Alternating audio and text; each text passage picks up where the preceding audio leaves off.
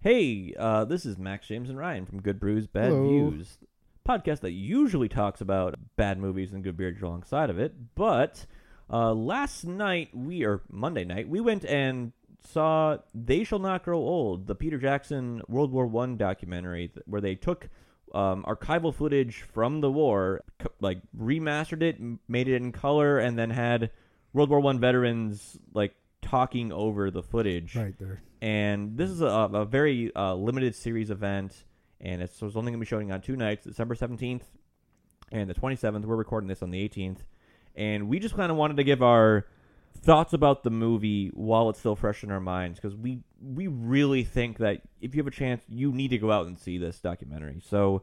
What was your guys' um, overall thoughts about this? Was this what you were expecting? You want to start, James? To answer that question, yes. The, I, I I got what I expected um, from from this experience, but it's still something that I very much wanted to see.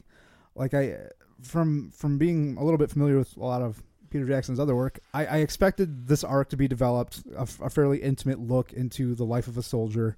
It was kind of what I was anticipating, but just just seeing some of that some of that footage with the fidelity that technology has has given to it now, uh, with a lot of the the voiceovers and the testimonials from you know people who went through this war, was really really something to experience. Um, and I very much recommend it to anybody.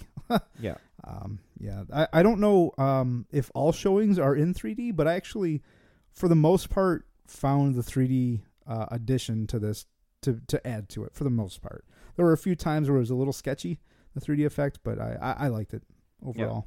The, the the 3D thing I will say was probably one of the most surprising aspects of the um of the movie. As as when we you know we walked in we got our glasses I'm like why why is this of all things in 3D but when you see that restored footage taken from its original aspect ratio uh, remastered blown up put to color ha- um with with the sound effects And then um, some depth.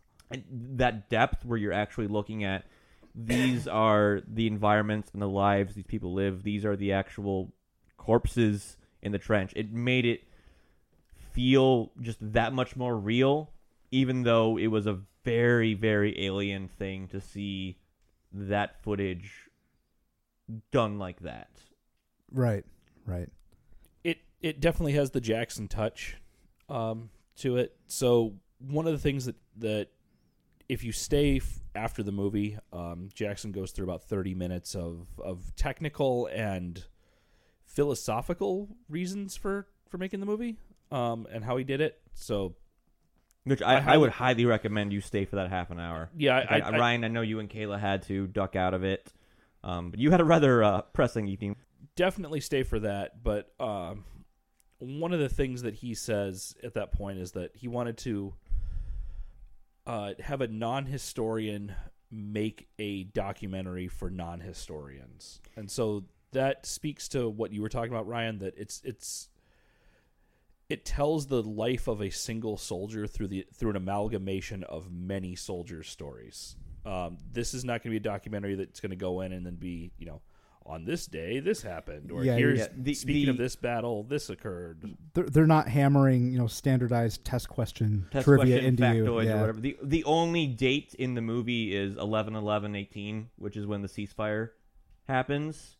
And um, yeah, it- it's it's such a very humanistic approach to this like horrible four years uh, inflicted upon a generation across multiple countries. It's I I I I, I don't I don't have good words for for what it is, but it, like it was not what I was expecting. Because I, I was expecting something a little more on the the standard kind of historian aspect, maybe. But you know, I I think I just heard about it like a week or two before we went and saw it, so I didn't I didn't have that that time to kind of like seep in and think about well, well how would Peter Jackson do it and whatnot. So the little uh mini doc mini making of documentary afterwards is some of the most enjoyable things because little known to anyone in this room, Peter Jackson is probably like the biggest World War One nerd I've ever heard of. Whatever. There's they recreated all the sound effects as far as like the artillery going off, people marching through the mud and stuff like that, and like load people loading artillery. And to get that like sound, he's like, "Well, I just, you know, we we took a microphone out to my World War One artillery, which I just, you know, happened to have, and we recorded the actions of like the the hinges opening and the mechanisms working." I'm like, and you know, when they were talking about how they were colorizing everything, he's like, "Well, I've got this giant, you know, wardrobe of like every uniform that was used by, you know, the British Armed Forces at the time," and it's just It's a bit of an it- eccentric in that regard. Oh yeah, for sure. Because you know, like you know, we I, like I have a cousin who does World War II reenactment, and you know, World War II History Channel had this massive history boner for for for years or whatnot.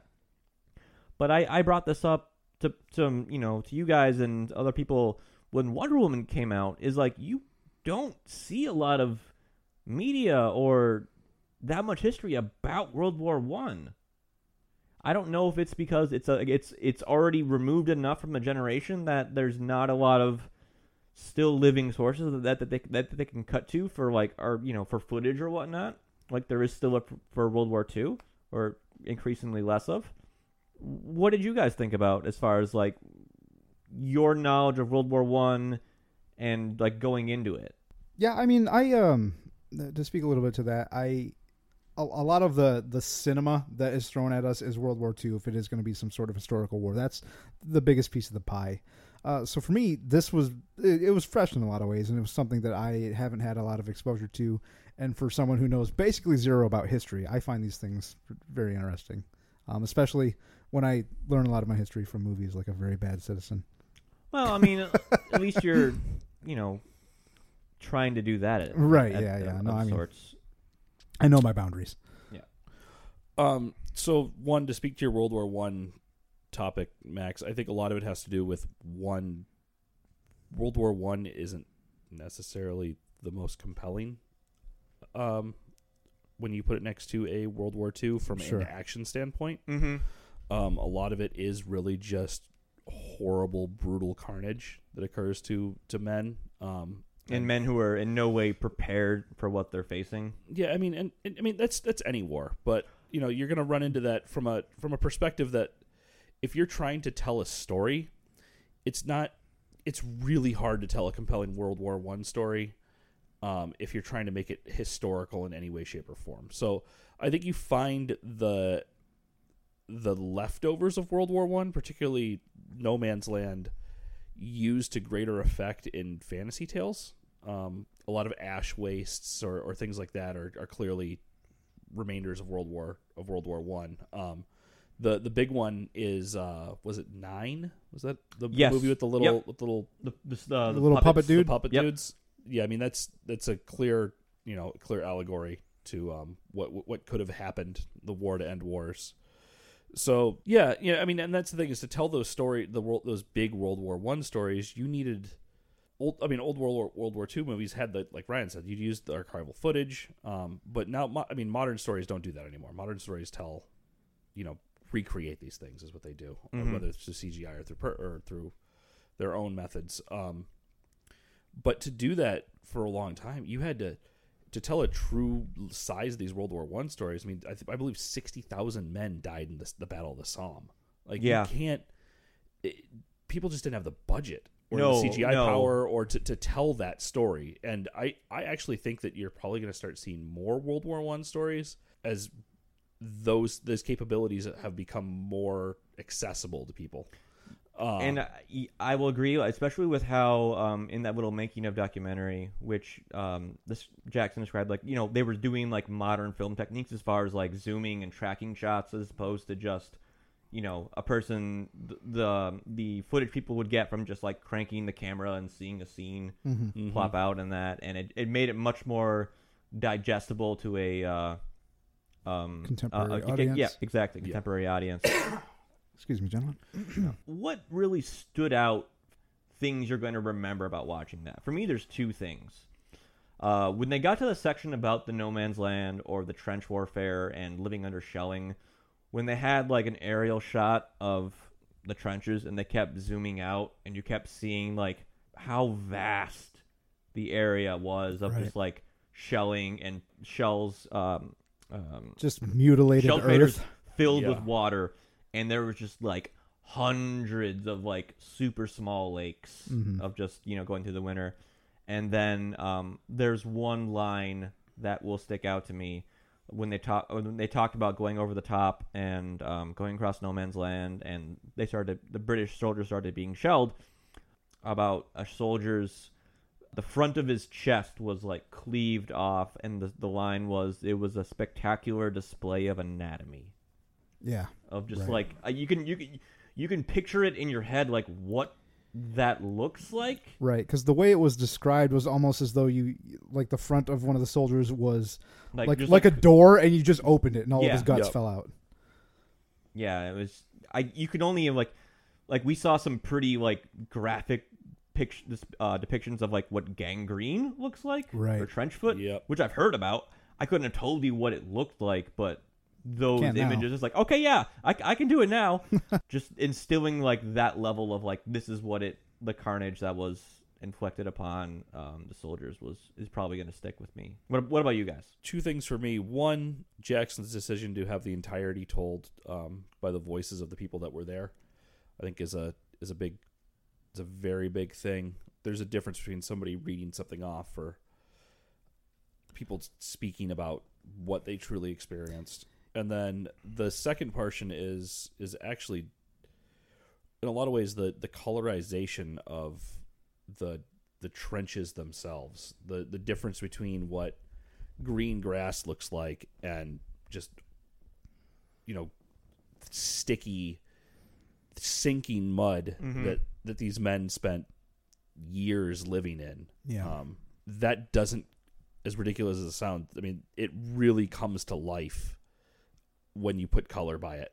it it becomes something where you don't you don't understand what these places truly looked like until you start you start seeing it in color Yeah, when when when they first cha- uh, went to color it, I remember the the film looked very alien. Like I, you know, we have all we'd seen that you know archival footage and the inconsistent uh, crank speed of the cameras and whatnot, but to see it at a consistent 24 frames per second and in color with depth with audio, it would it just it just didn't look real for you know good 15 minutes until you got adjusted to this is what you are watching. yep Ryan. Um, yeah, so the things that are really going to stick out to me, I I very much like how the movie handled um showing the mentality of a soldier when you are actively engaged in war versus how that same soldier or same group of soldiers how they feel when they've been removed from the battlefield. I thought that was really powerful because yeah it's it's it's totally unfathomable. Uh, you know what what you would have to experience, what would go through your mind if you were put into that kind of situation. Um, you know, being on the front lines in the infantry back then, and just kind of the, the stories that are told during that part of the movie, and then you're removed back when you're not in combat. It's just it's very humanizing of everybody, and it was really interesting when you got off the battlefield, especially when they had taken German uh, prisoners just to hear a lot of the stories just like well we captured these fucking german guys and you know we're kind of just like being buddies with them right now. It's like yeah. the germans and us we just we want this shit to be done. Like nobody likes war. I thought that was very powerful the way that they they did that in this movie. I think that that alone is one of the biggest reasons that i feel that people should go see uh, this film i think that's a really important idea Yeah, that I would I would definitely put that up there. You know, because um, like like uh they they didn't obviously have footage of them crossing over to to German um, trenches and whatnot because they obviously couldn't have a cameraman go and do that too dangerous.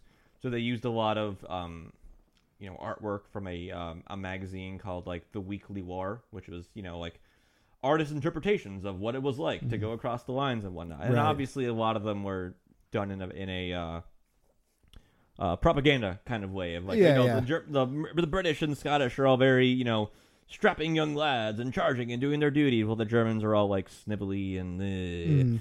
But um, and that and that's something um Jackson acknowledges. But just seeing the footage of of them like they're going through their pockets and it's a picture and he's like, okay, no, put that put the picture back in your pocket. yeah, you yeah. know, No, that's you you. You know, that's you. That's yeah, you- important to you. You take it and it's like, okay, you you carry this guy in the stretcher and you know, hmm but yeah, just to see like the weird camaraderie of like It's people at of the war. people being at war, being like, yeah, we're we're The side- doing this because that's what was. Yeah. declared by the ruling class and whatever. The, so the side didn't matter so much, right? yeah, And uh, unless you were a machine gunner, right, yeah, yeah. then you were uh, yeah. to, to dip a little bit more into just like the technical stuff of what the movie did, did that I thought added to the experience. Um, the the 3D part of it, I th- for me was really perhaps most impactful in a lot of the trench footage, because you get a feel for just how claustrophobic it was. Yeah. Those trenches were absolutely absurdly small. The um, I think the best, the a, a great example of that Ryan was they were showing people sleeping. Yeah, and and if you wanted anywhere to sleep, a lot of them they had to dig their own little like cubby hole into the side of the trench or to even just yeah to just roll themselves into and hope to God they slept. and then they'd fit two people Right. in the space of what looked to be about a single bed. Right, and then you know with the changing of the seasons, the water would rise up and turn the whole thing into a fucking swamp. Yep. Wild, absolutely wild. Yeah, can can only imagine. Mm. And uh, one of the things Jackson um, hopes people do is ask if they still have any. Ask their grandparents or great grandparents, great grandparents if you still have them, if anyone in their family was in the war, because I think the the last veteran died a couple years ago. I That's believe it was. correct. Yes. and and that following generation only only has 10 15 years left Mhm. probably 10, 10 to 20 years Uh, And- that's yeah, you're being generous. i'm being generous that's why i'm being generous um Excuse me. So but but but still it's like that connection will be lost unless you know we continue to establish that contact. Because you know world war one it's like it's the first major war of the 20th century and um there's a lot of things that happen in that conflict that uh we're still trying to deal with now. Like they talk about how how soldiers were treated when they came back from the war. Uh, you can obviously see people developing early onset PTSD Mhm. with people walking away from the trenches and them not knowing how to deal with it or what that was back then. So Mhm, mhm, mhm. get a chance, get just just go see it if you can. Yep, that's the main bullet point from our our rantings. Anything else you guys want to add before we send them off? No, man, go see it if if Nope. you can. Um, go see it. Take your kids, maybe if they're not too young. There's some pretty explicit uh, violence and, And gore butts. in it. Yeah, Uh, there's, yeah. a lot- There's some butts. there's there, there there was a good amount of humor in it. I would say. yeah, yeah, Yeah. So let's Yeah. let's let's touch on that a little bit before we wrap up. But yeah, I, I think the movie, and again, when when people are not actively in war, Or uh, when when they're not on the front lines, there's a lot of there's a lot of levity there, and it's just like being in that kind of situation, it's just kind of you have to find ways to be happy. Yeah. And Yeah. there were a lot of parts just with uh, just guys screwing with each other and That just being just being goofy Yeah. that were really really funny. yeah. there's Um, there's behavioral amongst the soldiers that you can see that is carried a, carried across a hundred years right. of conflict Yeah. of just guys being guys just Yeah. dicking with each other because they're bored. Well, and and that's why the the you know the first first line sources is so important in that is that those you lose the context of of why those guys were doing those things or why those things were hmm were were were okay and funny because they're the ones be saying like yes we we did these things we these are the reasons we did them we we needed to to return back to some normalcy and, and restore Right. our faith Yeah. So, uh, one thing I will say about like when you're taking your kids is the crowd was not what I was expecting to see that movie. It was a very eclectic It mix was of a folks. very just diverse group of people Right. as far as age, sex, groups of people. You know, there there was Clothing couples, choices. Well, well yeah. I mean, there, there was old, young. There were a couple kids in the crowd, which I was like, "You're really bringing like a kid under ten to see this." Yeah, that might be a Uh, little too young. Maybe I well, don't know. What one thing I will say about the movie, just as a final thought, is they didn't show any footage of people actually being killed. They showed people being The dead. aftermath. They showed the Yeah. aftermath. They showed um, some shell hits where horses got wounded, but it wasn't in focus. It was far off. yeah Right. Um, but you didn't see people walking across, a shell explode, and then those people not walking across. hmm that I can remember. I could Yeah. be mistaken though. Either way, December 27th. That's supposed to be the last night it's in in theaters. I'm sure it's going to get a uh some kind of release, The either DVD, streaming, Oh yeah, definitely. something like yeah, that. well, It's it's yeah, it's great film. Uh, great amount of devotion that's gone into it. As far as took like four years for these guys to make this movie. Definitely check it out. It's only ninety minutes. Moves very quickly. Um, very engaging. There's a there, there's a sense of dread that kind of like lingers over it initially because you hear about like oh yeah we're doing marching orders of ten miles and then 12 Mhm. miles and then how to about face then it's like you're not going to need any of that. But still go see it. Go talk to people about it. Ask your relatives if they've if, if anyone in your family was involved in world war one. Learn something about your history. Uh, Mhm. we've got one more movie coming out in 2018 it's much lighter than world war one. Uh, so we hope you check it out. It drops on 1230 and then uh, we'll see you in 2019 so as always please watch and drink. responsibly. Good night. bye bye